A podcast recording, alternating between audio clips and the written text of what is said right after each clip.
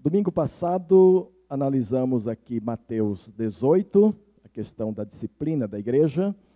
Terminei aquela fala trazendo algumas perguntas para a igreja e perguntei da nossa disposição de ajudar pessoas que estão em dificuldades, da disposição de passar por aqueles passos que o Senhor Jesus Cristo disse, indo pessoalmente à pessoa, levando depois duas, depois trazendo à igreja.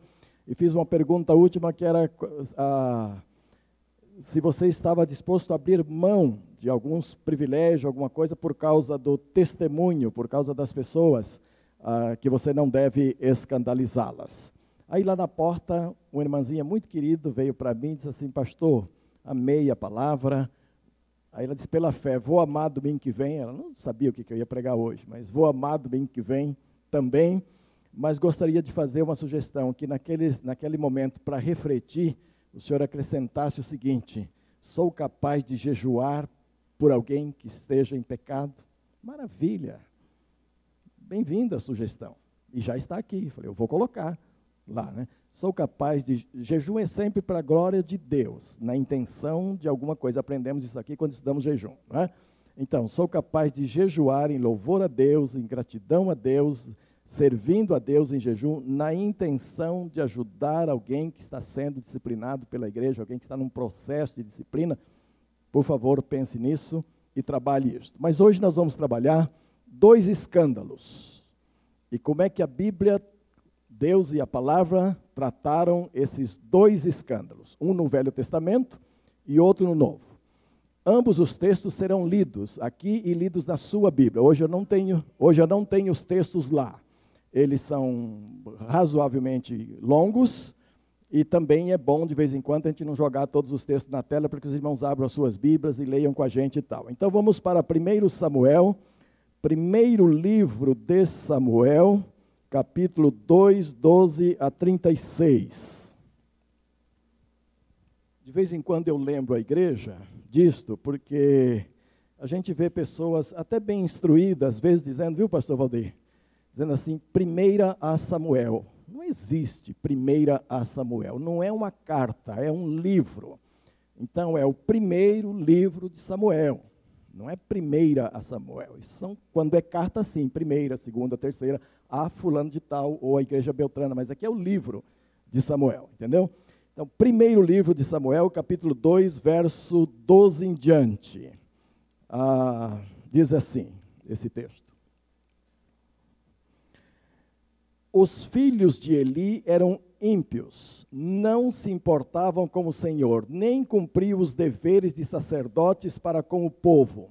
Sempre que alguém oferecia um sacrifício, o auxiliar do sacerdote vinha com um garfo de três dentes, e enquanto a carne estava cozinhando, ele enfiava o garfo na panela, ou travessa, ou caldeirão, ou na caçarola, e o sacerdote pegava para si tudo que vinha no garfo. Assim faziam com todos os israelitas que iam a Siló para prestar sacrifício ali, né? Mas antes mesmo de queimarem a gordura, vinha o auxiliar do sacerdote e dizia ao homem que estava oferecendo o sacrifício: Dê um pedaço dessa carne para o sacerdote assar. Ele não aceitará de você carne cozida, somente crua. Se o homem lhe dissesse: Deixe primeiro a gordura se queimar e então pegue o que quiser, o auxiliar respondia: Não, entregue a carne agora, senão eu a tomarei à força. Uma grande briga ia acontecer lá no santuário, o pau ia comer mesmo, e ele ia sair com um pedaço de carne na marra, dali crua ainda, né? O pecado, de, agora note aqui, Deus interferindo na questão. O pecado desses jovens era muito grande à vista do Senhor, pois eles estavam tratando com desprezo a oferta do Senhor. Samuel, contudo, ainda menino, ministrava perante o Senhor vestindo uma túnica de linho. Todos os anos sua mãe fazia uma pequena túnica e a levava para ele, enquanto subia a Siló com o marido para oferecer o sacrifício anual. Ali abençoava Eucana, sua mulher, dizendo: O Senhor dê a você filhos desta mulher, no lugar daquele por quem ela pediu e dedicou ao Senhor. Então voltavam para casa. O Senhor foi bondoso com Ana ela engravidou e deu à luz três filhos e duas filhas, não de uma vez só, acho que foi um de cada vez aí, entendeu? Ah, enquanto isso, o menino Samuel crescia na presença do Senhor. Eli, já bem idoso, ficou sabendo de tudo que seus filhos faziam a todo Israel e que eles se deitavam com as mulheres que serviam junto à entrada da tenda do encontro. Por isso lhes perguntou: Por que vocês fazem estas coisas? De todo o povo ouço a respeito do mal que vocês fazem. Não, meus filhos, não é bom o que escuto se espalhando entre o povo do Senhor. Se um homem pecar contra outro homem, os juízes poderão intervir em seu favor. Mas se pecar contra o Senhor, quem intercederá por ele? Seus filhos, contudo, não deram atenção à repreensão de seu pai, pois o Senhor queria matá-los. E o menino Samuel continuava a crescer, sendo cada vez mais estimado pelo Senhor e pelo povo. Veio um homem de Deus a Eli e lhe disse: Assim diz o Senhor: Acaso não me revelei claramente à família de seu pai quando estavam no Egito, sob o domínio de Faraó? Escolhi seu pai dentre todas as tribos de Israel para ser o meu sacerdote, subir no meu altar, queimar incenso e usar um colete sacerdotal na minha presença. Também dei à família de seu pai todas as ofertas preparadas no fogo pelos israelitas. Por que vocês zombam do meu sacrifício e da oferta que determinei para a minha habitação? Por que você honra seus filhos mais do que a mim, deixando-os engordar com as melhores partes de todas as ofertas feitas por Israel, o meu povo?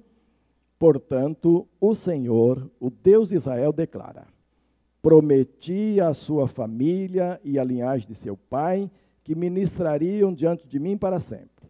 Mas agora o Senhor declara: longe de mim tal coisa. Honrarei aqueles que me honrarem, mas aqueles que me desprezam serão tratados com desprezo. É chegada a hora em que eliminarei a sua força e a força da família de seu pai, e não haverá mais nenhum idoso na sua família e você verá aflição na sua habitação. Embora Israel, Israel prospere, na sua família ninguém alcançará idade avançada, e todos os descendentes que eu não eliminar do meu altar será poupado apenas para lhe consumir os olhos com lágrimas e para lhe entristecer o coração, e todos os seus descendentes morrerão no vigor da sua vida. E o que acontecer aos seus dois filhos, Ofne e Finéias, será um sinal para você. Os dois morrerão no mesmo dia. Levantarei para mim um sacerdote fiel, que agirá de acordo com o meu coração e o meu pensamento. Edificarei firmemente a família dele, e ele ministrará sempre perante o meu ungido. Então tudo o que restar da sua família virá e se prostrará perante ele, para obter uma moeda de prata ou um pedaço de pão, e lhe implorará que o ponha em alguma função sacerdotal para ter o que comer. Isso é sério ou não é, meus irmãos? Deus trata de forma séria a questão de escândalo no meio do seu povo ou não?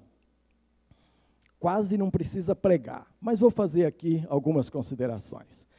Logo no começo do texto, vocês viram dizer que os filhos e agora sim a primeira parte lá, que os filhos de Eli eram filhos de Belial e não se importavam com o Senhor.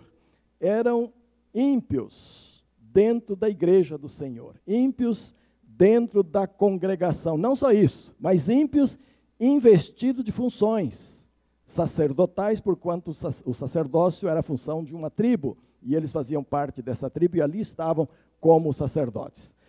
É possível na igreja de hoje nós termos pessoas ímpias dentro dela, como membros? Pode ter certeza. Sempre que tivermos pessoas ímpias dentro do nosso meio, mesmo que batizadas, mesmo que elevadas a cargo, diaconato, pregadores, professores da escola bíblica dominical, cantores do conjunto coral, ou cânticos especiais, líderes de pequenos grupos, de cursos e tudo, se forem ímpios, não respeitarão a igreja do Senhor. Porque o ímpio não sabe, não aprendeu, não está no coração deles honrar ao Senhor. Mas é possível ter ímpios dentro da igreja? Sim. Olha, esses meninos aqui eram filhos de sacerdotes. Quase todas as vezes, hoje não fiz, mas quase todas as vezes que eu apresento crianças aqui, eu explico a razão de nós não batizarmos crianças. Porque o batismo é para crentes. E a criança, embora quase um anjo, ainda não é crente. Ainda não professou a sua fé. Então, batizar filhos de crentes só por batizar e colocá-los dentro da igreja é um perigo.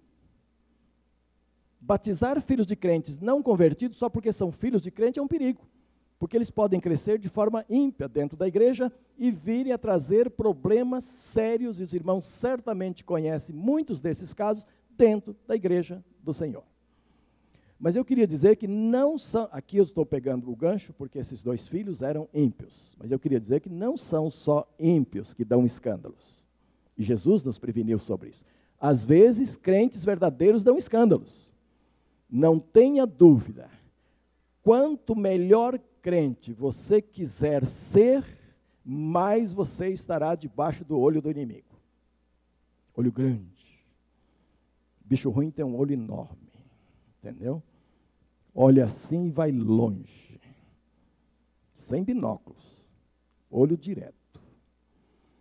Quanto melhor crente nós quisermos ser, e nós precisamos querer ser, não tenha dúvida que o inimigo estará olhando para nós para provocar escândalos. E eu não tenho dúvida que grandes homens de Deus, servos de Deus, têm se deixado levar pelo olho grande do inimigo e têm sido rasteirados pelo inimigo e têm dado escândalos no reino de Deus. E Jesus até disse que os escândalos viriam mesmo.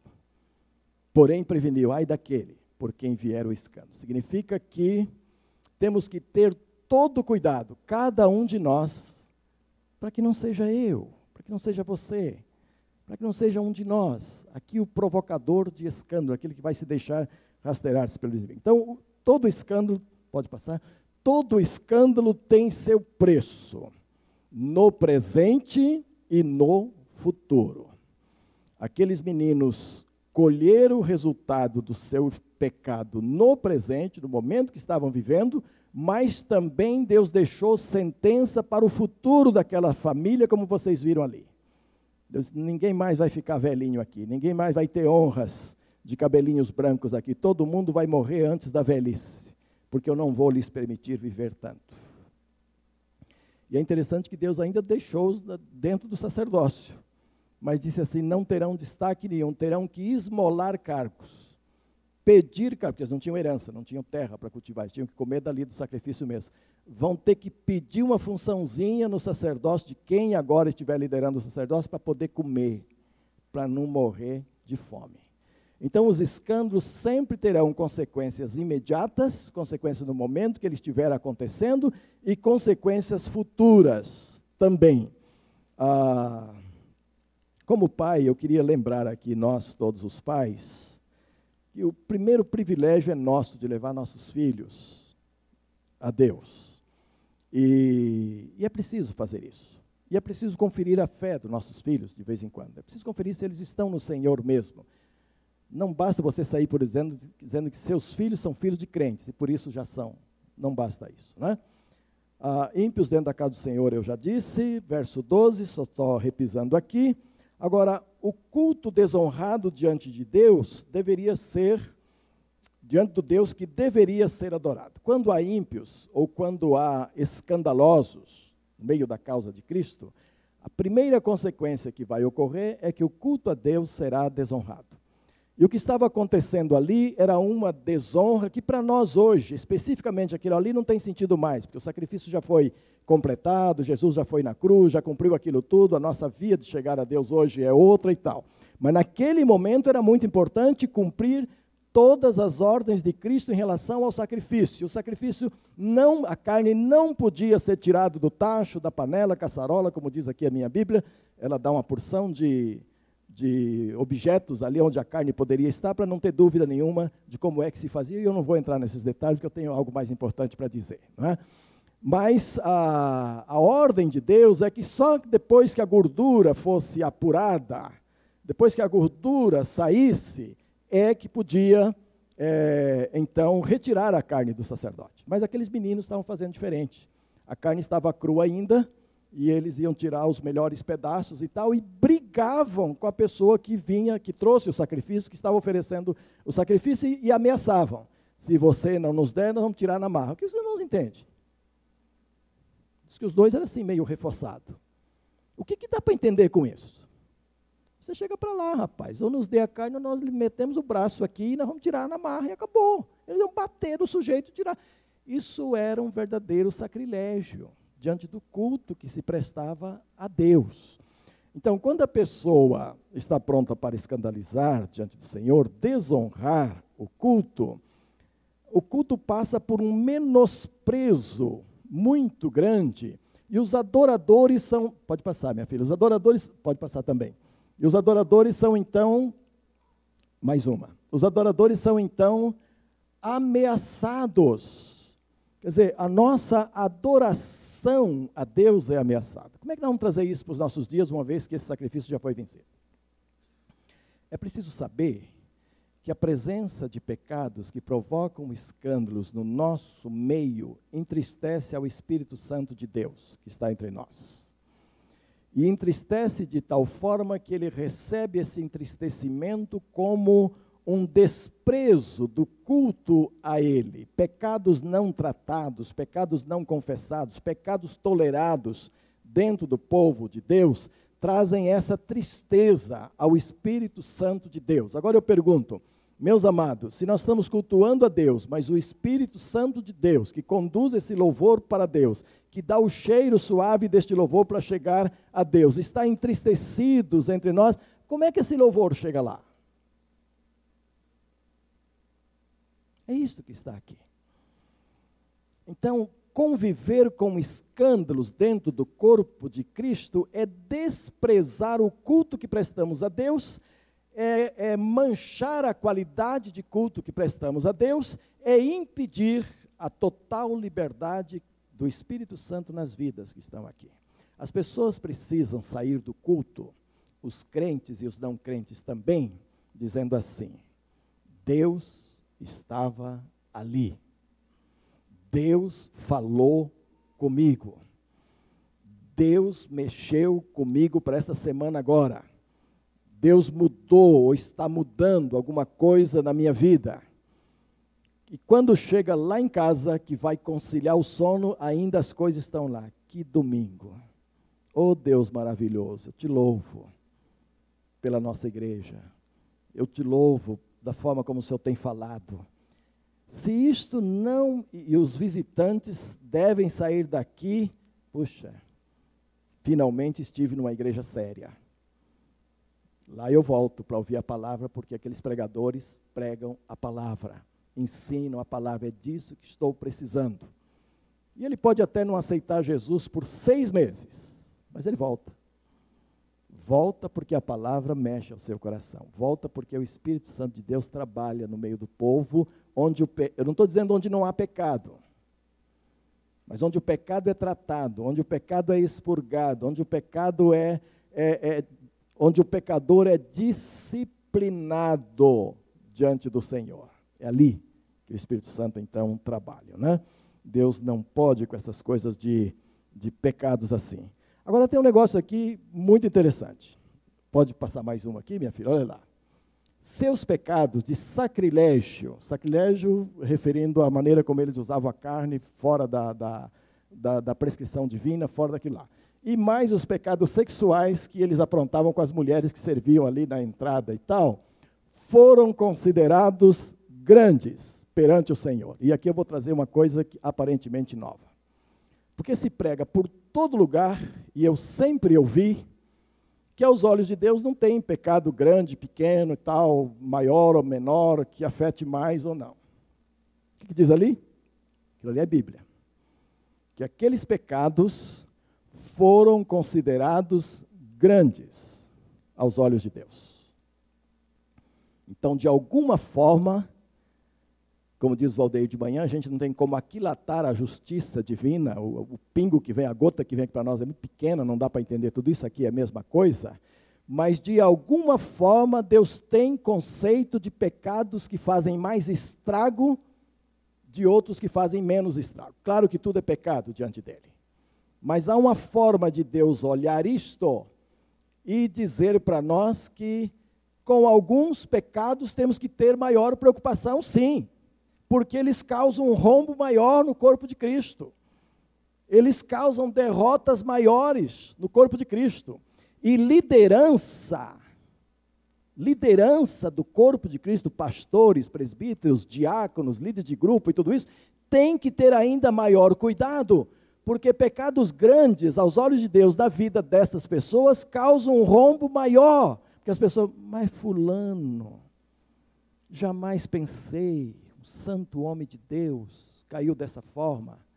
E aí o outro que está de lado conhece mais algum. E da forma que caiu, meu irmão. E outro que conhece um pouco. Não, e quanto tempo já faz? Estava tudo escondido, mas ó. O negócio vem de tempo. Conhecem casos assim? Uai, mas como é que ele estava em pecado e ainda pregava? Estava em pecado e ainda ensinava? Estava em pecado? É. E aí as pessoas começam a cair na fé, ou cair da fé, diminuir a sua fé, ficam decepcionadas com os homens. E esses pecados são considerados grandes diante de Deus. Todo pecado afasta o homem de Deus. Todo pecado precisa ser confessado. Todo pecado precisa ser tratado. Todo pecado tem que ser tratado diariamente. Essa é a forma de fazer: é confessar para sentir a bênção de Deus e o perdão.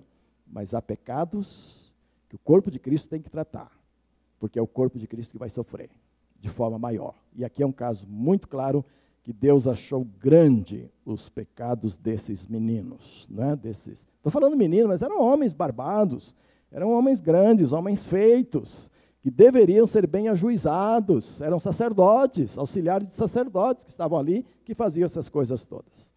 Então Deus rejeitou, pode isso, Deus rejeitou e substituiu o seu privilégio sacerdotal, levantando um outro sacerdote ah, para cuidar daqui, da, daquilo, e aquela família foi, ao longo do tempo, extinta do sacerdote ali, teve essa, essa parte de Deus de castigo mesmo, de punição, deles não terem mais privilégios na linha de frente do sacerdócio e terem que ter, estarem por ali fazendo, talvez estavam varrendo, abrindo porta e fechando porta, alguma funçãozinha para poder comer, porque a única comida que eles tinham vinha das ofertas ali, era a herança deles, entendeu? Então, um castigo muito forte em cima deste pessoal. O escândalo foi, mais uma, o escândalo foi acima do suportável. Então Deus interferiu duramente. Eu quero chamar a atenção para esta coisa aqui. Acima do suportável. E daqui a pouco, no Novo Testamento, isso vai ficar bem mais claro ainda, porque o outro escândalo que vamos estudar é no Novo Testamento. E aí esse conceito aqui vai ficar bem mais claro. Mas o pecado se tornou para Deus, para o povo de Israel, acima do suportável. Será que a igreja pode pensar em algum padrão em que alguns pecados sejam acima do suportável dentro dela? E que então tem que tratar cirurgicamente, como Deus fez aqui com esta família, é para se pensar. Daqui a pouco eu chego lá no, no, segundo caso que vou tratar no Novo Testamento. Mas é assim: Deus viu aqui algo que ele não podia suportar mais, tratou de dar um jeito, tratou de eliminar esta família do sacerdócio. Né? Muito bom. Agora vamos para o segundo caso que eu quero trabalhar junto com os irmãos. Primeira carta, agora sim. Primeira carta do apóstolo Paulo aos Coríntios, capítulo 5. É um segundo escândalo. Então, mostrei um no Velho Testamento, vou mostrar e analisar um outro aqui. No Novo Testamento, 1 Coríntios capítulo 5. A igreja de Corinto era extremamente problemática, os irmãos sabem disto, e o Espírito do Senhor tratou firmemente com aquela igreja sobre muitas coisas. E aqui tem um caso bem exemplar para nós hoje. Por toda parte, já, todo mundo já achou? Tinha um barulhinho santo ainda e eu fiquei esperando. Ok.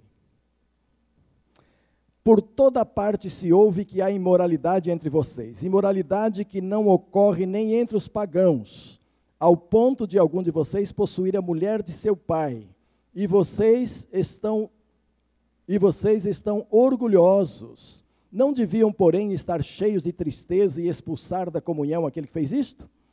Apesar de eu não estar presente fisicamente, estou com vocês em espírito e já condenei aquele que fez isso, como se estivesse presente. Quando vocês estiverem reunidos em nome do nosso Senhor Jesus, estando eu com vocês em espírito, estando presente também o poder de nosso Senhor Jesus Cristo, entreguem a Satanás este homem para que o corpo seja destruído e o seu espírito seja salvo no dia do Senhor. O orgulho de vocês não é bom. Vocês não sabem que um pouco de fermento faz toda a massa ficar fermentada? Livrem-se do fermento velho para que seja, uh, sejam massa nova e sem fermento, como realmente são. Pois Cristo, nosso Cordeiro Pascal, foi sacrificado. Por isso celebremos a festa, não com fermento velho, nem com o fermento da maldade, da perversidade, mas com os pães sem fermento, os pães da sinceridade e da verdade. Já lhes disse por carta que vocês não devem associar-se com pessoas imorais. Com isso, não me refiro aos imorais deste mundo, nem os avarentos, ou os ladrões, ou aos idólatras. E sim, se assim fosse, vocês precisariam sair deste mundo. Mas agora estou lhes escrevendo que vocês não devem associar-se com qualquer que, dizendo-se irmão, seja imoral, avarento, idólatra, caluniador, alcoólatra ou ladrão. Com tais pessoas vocês nem devem comer, pois como haveria de eu julgar os de fora da igreja, não devem vocês julgar os que estão dentro, Deus julgará os de fora. Expulsem, porém, este perverso do meio de vocês. Meus irmãos, tem ensinos aqui fantásticos. E eu não vou me demorar muito, mas eu vou colocar algumas coisas assim, bem fundamentais para vocês. Então, a primeira que eu observo aqui é, que, é que, o, que o que aconteceu nessa igreja, desse rapaz possuir a mulher do seu pai, provavelmente sua madrasta, o que aconteceu aqui, nesta igreja, é, não se verificava, não era comum acontecer nem entre os gentios. E esta foi a grande questão do apóstolo Paulo, nem entre os gentios isso está aparecendo. Por que, que esse escândalo aqui não ficou naquela categoria de Jesus? Se o teu irmão pecar, vai entre ti e ele só. Por que, que veio direto para a igreja? Quando o pecado é pessoal, ninguém está sabendo, só você e a pessoa implicada, alguém pode tratar disso e ninguém mais precisa saber. Quando o pecado é contra alguém, individualmente, você chega lá e trata e ninguém mais vai saber. Expus isso domingo passado com muita clareza. Acho que os irmãos entenderam tudo, não é isso? Mas aqui nós temos um pecado público, que atingiu não só a igreja, mas a sociedade de Corinto. Se tornou público ali. E olha que Corinto é uma cidade perversa. Não vai dar tempo de explicar tudo, mas uma cidade perversa. Sexo ali, tinha até deusa para sexo e tudo. Era um negócio assim comum. Comum. Aí Paulo vem e diz, mas nem entre os pagãos se verifica isto que aconteceu aqui. Aqui volta aquilo lá, do, do Velho Testamento. Há pecados para Deus que são considerados maiores, sim, porque provoca um rombo maior do corpo de Cristo, provoca uma ruptura maior no corpo de Cristo. E aqui está um caso desses. Como é que nós vamos, como é que podemos aplicar isso para a igreja hoje? De alguém pecar e a gente trazer direto para a exclusão, direto para colocar no campo de Satanás. Porque colocar no mundo é colocar no campo de Satanás. O que seria isso para nós hoje? Digamos que o jornal Correio estampe na segunda-feira, e você abre o Correio de manhã, e está lá, em manchetes. Membro da terceira igreja batista do plano piloto é preso por estupro. Foi reconhecido pelas vítimas. Eu pergunto: isso é possível? É possível acontecer? É. E se acontecer, como é que a igreja tem que agir com esse estuprador? Ir lá, falar com ele, bater nas costinhas, amá-lo, pagar sorvete, pagar feijoada e não sei o que, não sei o que? Não, senhores, reúne-se a igreja e tira do meio de nós, porque nem o mundo aceita isto. Percebem? Membro da terceira igreja é preso pela polícia X e tal porque estava traficando da Colômbia para a Europa ah, uma tonelada de cocaína, ou crack, ou qualquer outra coisa. Não, lá é cocaína, né, que sai de lá, cocaína. Que vamos fazer com esse traficante? Vamos pagar uma clínica para ele? Até pode ser, mas ele vai ser excluído primeiro. Terá que ser excluído primeiro. O nome da igreja precisa ser preservado em primeiro lugar, depois vai se tratar, vai ver o que é possível fazer. É isso que está sendo ensinado aqui que há alguns pecados que não se pode passar a mão na cabeça de forma nenhuma, porque são extremamente prejudiciais e estão acima daquilo que o próprio mundo estaria tolerando. Percebem? A quadrilha assaltou o Banco Central do Brasil ontem à noite e foram pegos logo a seguir, constatando-se um figuraço da Terceira Igreja Batista do Plano Piloto entre os meleantes. E aí? E aí? E aí? Ó oh Deus, livre o irmão da cadeia. Por favor, sua mão poderosa, porque ele é teu servo. Ele nos ensina, ele vive aqui, é um grande. Senhor, nós não aceitamos isso. Tenha misericórdia. É assim. Vamos primeiro reunir, excluir esse camarada. E depois vamos lá visitá-lo na cadeia. E vamos tentar a recuperação dele. Porque o mundo não aceita isso também. Por isso que botou na cadeia. É isto que está aqui. Pecados que o próprio mundo rejeita, que o próprio mundo não tolera dentro da igreja, não podem ser tolerados de forma nenhuma. E há aqui também uma coisa muito importante, que é o princípio de autoridade. Quem é que é autoridade na igreja para dizer que esse pecado tem que ser excluído, esse tem que ser tratado um a um ou tal? Quem é que disse aqui? Paulo. Paulo nem estava mais lá, mas ainda era o pastor da igreja. Foi preso em Roma e ainda estava orientando a igreja por carta e tudo. E ele disse: Eu já determinei no meu espírito, eu já determinei que este homem seja entregue a Satanás. Para sofrer na carne. Veja bem, que entregar a Satanás não é mandar para o inferno, não. Entregar a Satanás é aquilo que eu expliquei domingo, da, da, da explicação do Dr. Shed, é colocar no campo de Satanás para que na carne sofra e o seu espírito venha a ser salvo mediante arrependimento ainda. Quer dizer, o alvo final é a salvação. O alvo final é que esse camarada esteja no reino de Deus. Mas Paulo disse: Eu já determinei. Então a autoridade era Paulo. A autoridade final era Paulo. E eu quero dizer que há quase 20 anos eu tenho assumido essa responsabilidade aqui na igreja. Eu tenho feito isso praticamente sozinho. Mas a partir de agora, vou fazer isso junto com a equipe ministerial. Porque, é claro, cada pastor, cada líder que a igreja convida, a igreja está dizendo que eles são autoridades junto comigo. Claro, eu sou o titular, eu, eu vou continuar comandando essas coisas. Mas eu vou contar com a ajuda da equipe ministerial nisto. E não é uma coisa para a igreja ficar decidindo quem é que vai fazer, já está decidido. É o pastor da igreja que se encarrega dessas questões. E eu estou dizendo para os irmãos que, assumindo essa função, estou também distribuindo, junto com a equipe ministerial, e dependendo do caso, dependendo da pessoa que formos atender, poderíamos convidar um, um ou outro diácono, alguém para fazer parte, só para aquele caso específico. No outro caso, talvez convidemos outra pessoa. E pode ter casos que trataremos sozinhos. E aí? Faremos tudo? Não, Paulo não fez tudo. Eu já determinei, quando vocês se reunirem, em nome de Jesus e na presença de Deus, declare o indivíduo fora da igreja. Então, quem dá a última palavra é a igreja. Só que não é para a igreja ficar discutindo a orientação pastoral, não. Não é para a igreja discutir a orientação pastoral, é só para concordar. É só para dizer, tem que colocar no mundo mesmo. O pastor, a equipe ministerial estão dizendo, estão colocando que este caso é para colocar no mundo. A igreja vai só votar vai só estar junto. É para ficar discutindo se deve ou não deve, não, porque a autoridade é nossa. Isso fica claro para os irmãos? A autoridade é nossa, é do pastor titular, e eu estou dizendo agora que é junto com a equipe ministerial também, estamos trabalhando junto nessas questões. E se amanhã nós trouxermos um caso aqui dizendo, olha, esse caso foi tratado exaustivamente pela equipe ministerial e é um caso de exclusão, acabou, meus irmãos, é para excluir. É sob a nossa autoridade, nós é que somos responsáveis.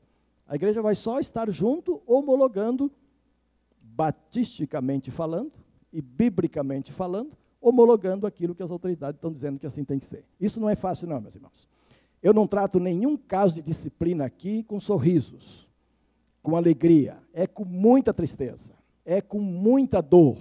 E às vezes deixo de dormir uma noite inteira quando estou tratando de algum caso, por sofrer com as pessoas que estão em pecados. Mas tem que ser, é, é, é, são ossos do ofício, está dentro da chamada ministerial.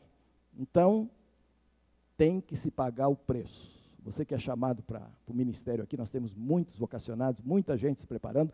Saiba que tem que pagar o preço. Nunca seja um pastor que ignore as necessidades de disciplina na igreja, porque a sua igreja deixará de ser igreja se tornará um clube. Igreja que não disciplina, torna-se clube humano. Agradável, gostoso, pode até crescer numericamente, mas não é igreja. A igreja do Senhor tem que disciplinar, tem que mostrar limites para ser igreja do Senhor.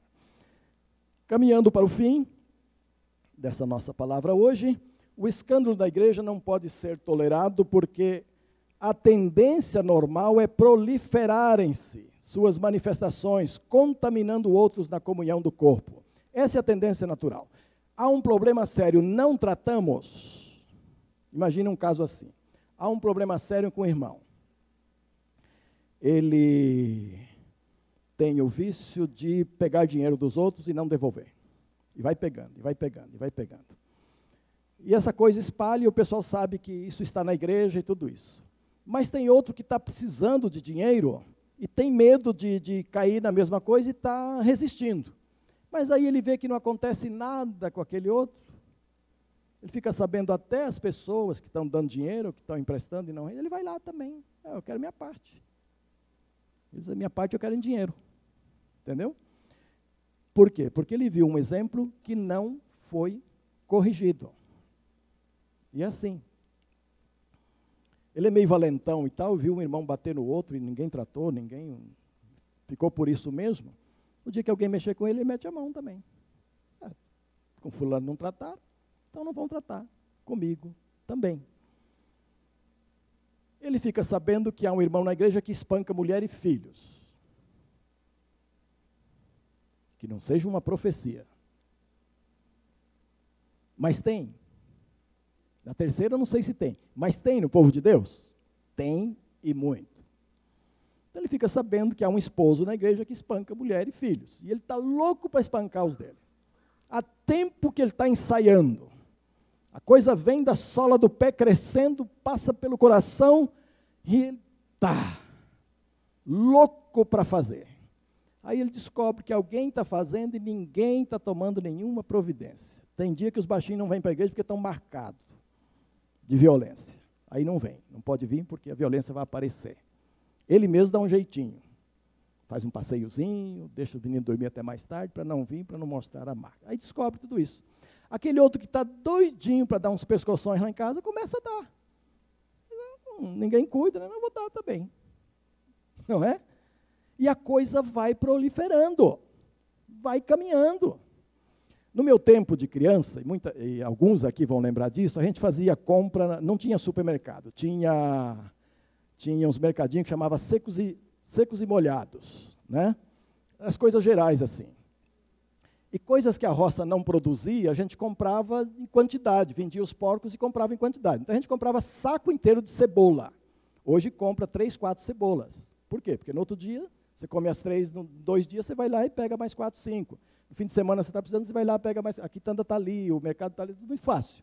Mas na nossa época comprava saco inteiro, botava na carroça e levava para a fazenda. E aí começava a comer a cebola pelo saco inteiro. E a minha mãe era muito prática. Ela ia pegar uma cebola e dava uma cheirada no saco inteiro, assim. Daqui a pouco ela cheirava e dizia: tem cebola podre lá embaixo. E aí revirava o saco todo fora da casa, assim, no gramado, revirava aquele saco inteiro, a gente que fazia isso, os homens da casa. Revirava aquilo tudo, derrubava. Tinha funções de homens e função de mulheres. Então, virar um saco de cebola na força, botar de novo, botar para o canto dentro de casa, isso era função de homem. Ela só dizia, ó, tem cebola podre aí. Um homem ia lá, revirava essa cebola no chão, espalhava tudo, ia vendo, daqui a pouco tem uma cebola toda podre lá. Sabe o que acontecia? As duas, três, quatro cebolas que estavam acercadas daquela ali, que estava podre, já estavam no processo de deterioração. A primeira capinha de fora ou a segunda já estavam com vermes. Se a minha mãe não cheirasse bem, não tivesse um olfato privilegiado, perdia meio saco de cebolas, por causa de uma que estava podre. É assim. Então tem que tirar fora para que os outros não fiquem apodrecidos. Meus irmãos, alguém vai ao médico. Eu já acompanhei um homem que perdeu a perna, precisou amputar aqui no joelho. E era um homem que jogava bola com a gente. Ele chorou, chorou mais por não poder jogar mais bola do que por perder a perna. Mas chorou muito, muito, muito, muito, muito. Estou perdendo minha perna. E nós, o grupo que jogávamos bola junto, fomos lá para confortá-lo, fomos lá para ajudá-lo, conversar com ele e tal. E alguém sugeriu assim: vamos pensar nas vantagens de você ter perdido a perna. Ah, ele matou na hora. A vantagem de eu ter perdido minha perna é que eu salvei meu corpo. Porque o médico disse que se não amputasse a perna, eu morreria. A doença passaria pelos ossos, o corpo todo seria afetado e eu morreria. Então perdi a perna para salvar o corpo. É assim que tem que acontecer na igreja. Às vezes tem que amputar alguns membros dela para que o corpo permaneça sadio, para que o corpo tenha vida sadia. Mas às vezes nós queremos ser melhor do que Jesus e melhor do que Paulo. Jesus mandou fazer. Não houve a igreja, considera gentil e publicano. Paulo disse: bota no campo de Satanás. Eu já determinei, a igreja deve fazer isso. E às vezes nós queremos ser melhor do que os dois. E deixa eu dizer uma coisa: pastores e líderes que querem ser melhor do que Jesus e do que Paulo não são dignos desse lugar aqui. Deveriam desistir há muito tempo. Porque quem somos nós? Quem é um de nós para pensar que pode dar um jeitinho melhor do que Jesus ou Paulo? Nunca, jamais. Então a coisa é cumprir a palavra, é trabalhar a palavra. Dói o coração? Dói, mas é preciso fazer. Cabe à igreja julgar com a devida disciplina aqueles que estão dentro dela. Isso chama corresponsabilidade. E Paulo deixa isso muito claro. Nós não temos que julgar os avarentos deste mundo, nós não temos que julgar os ladrões, temos sim, como sociedade, fazer a nossa parte, mas como igreja não temos que tomar decisões sobre eles. Temos sim que evangelizá-los, buscá-los, ganhá-los para Cristo, transformar suas vidas pelo poder de Jesus e transformá-los em crentes. Mas aqueles que assim são, que assim procedem, e estão dentro da igreja, esses nós temos que julgar. E julgar aqui não é o mesmo julgar que Jesus falou, não julgueis, com a medida que julgares serão julgados, não. Julgar aqui é em cima do pecado que o camarada cometeu, é, é, é no fruto que aparece, é, é, no escândalo que está aí. Então não é, não é julgar naquele sentido de você olhar pela cara do sujeito e achar que ela é feia demais e condená-lo. Aí é julgamento, não é isso. Mas é não permitir que pecados proliferem no nosso meio manchando o corpo de Cristo. Terminando. Você conhece casos de imoralidades dentro da terceira? Saiba de uma coisa. Se você conhece e não está fazendo nada, você pode estar tomando parte. Você pode estar sendo conivente. É preciso fazer alguma coisa. Ore a Deus e comece por algum lugar. O que você está fazendo para ajudar os implicados em pecados? É preciso fazer alguma coisa. E aquela irmã sugeriu: é possível jejuar e orar também, além de agir de alguma forma. E na sua vida pessoal, em que você precisa ser corrigido nesta área. Há pessoas que deveriam receber um tratamento preventivo, e o Renovo faz muito isso. Nós vamos ter Renovo daqui a uns dias, e o Renovo faz muito isso. No Renovo há um momento de oração em que a pessoa vem para alguém e diz assim: Estou sendo tentado nesta área. Não caiu ainda não.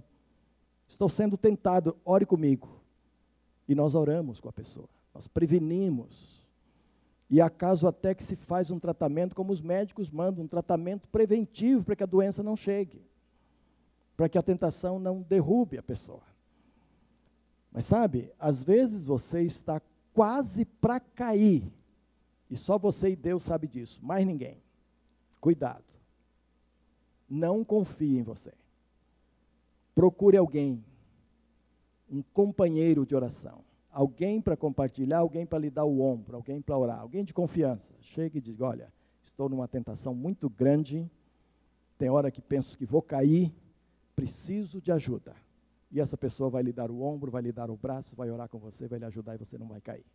Mas se você confiar em você e ficar brincando com a tentação, Satanás poderá rir de você logo depois. E aí uma turma de demônios sai batendo palmas e fazendo uma festinha que eu falei o outro dia aqui. Porque conseguiu derrubar você. Então a Bíblia diz assim: se você pensa que está em pé, tenha cuidado para não cair. Podemos orar sobre isto? Hoje não teremos a música final, nós vamos orar agora encerrando o culto, porque eu tinha que chegar a este ponto nessa mensagem. Tá bom, irmãos? Após a oração, os irmãos orem silenciosamente e sairemos do santuário, voltando à noite, para um grande culto de louvor e pregação da palavra do Senhor. À noite prega o pastor Valdeir, hoje à noite. Pai amado, Pai querido, eu quero te agradecer porque nós estamos tratando do púlpito dessa questão de disciplina, uma questão tão séria na tua palavra, tão séria para a tua igreja, e que aos poucos vai sendo deixada de lado, ó Deus, e nós não queremos e não podemos fazer isto. Então eu quero pedir que o Senhor derrube misericórdia do Senhor sobre nós. Derrame a tua graça de forma poderosa sobre a equipe ministerial da igreja, para que tenhamos discernimento, para que tenhamos a devida coragem e para que possamos agir bem no centro da tua vontade em cada caso que tivermos que tratar. Sejamos sensíveis às necessidades das pessoas mas também sensíveis ao corpo de Cristo, à igreja e, sobretudo, aos ensinos da tua palavra. Não nos deixes permitir desvios da palavra do Senhor, para não nos sermos desqualificados pelo Senhor mesmo. Ajuda-nos a sermos fiéis no cumprimento da palavra.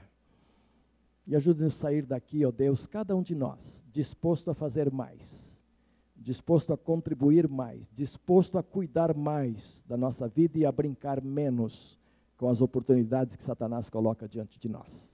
Pois isto peço no nome santo e poderoso de Jesus, o nosso amado e querido Salvador.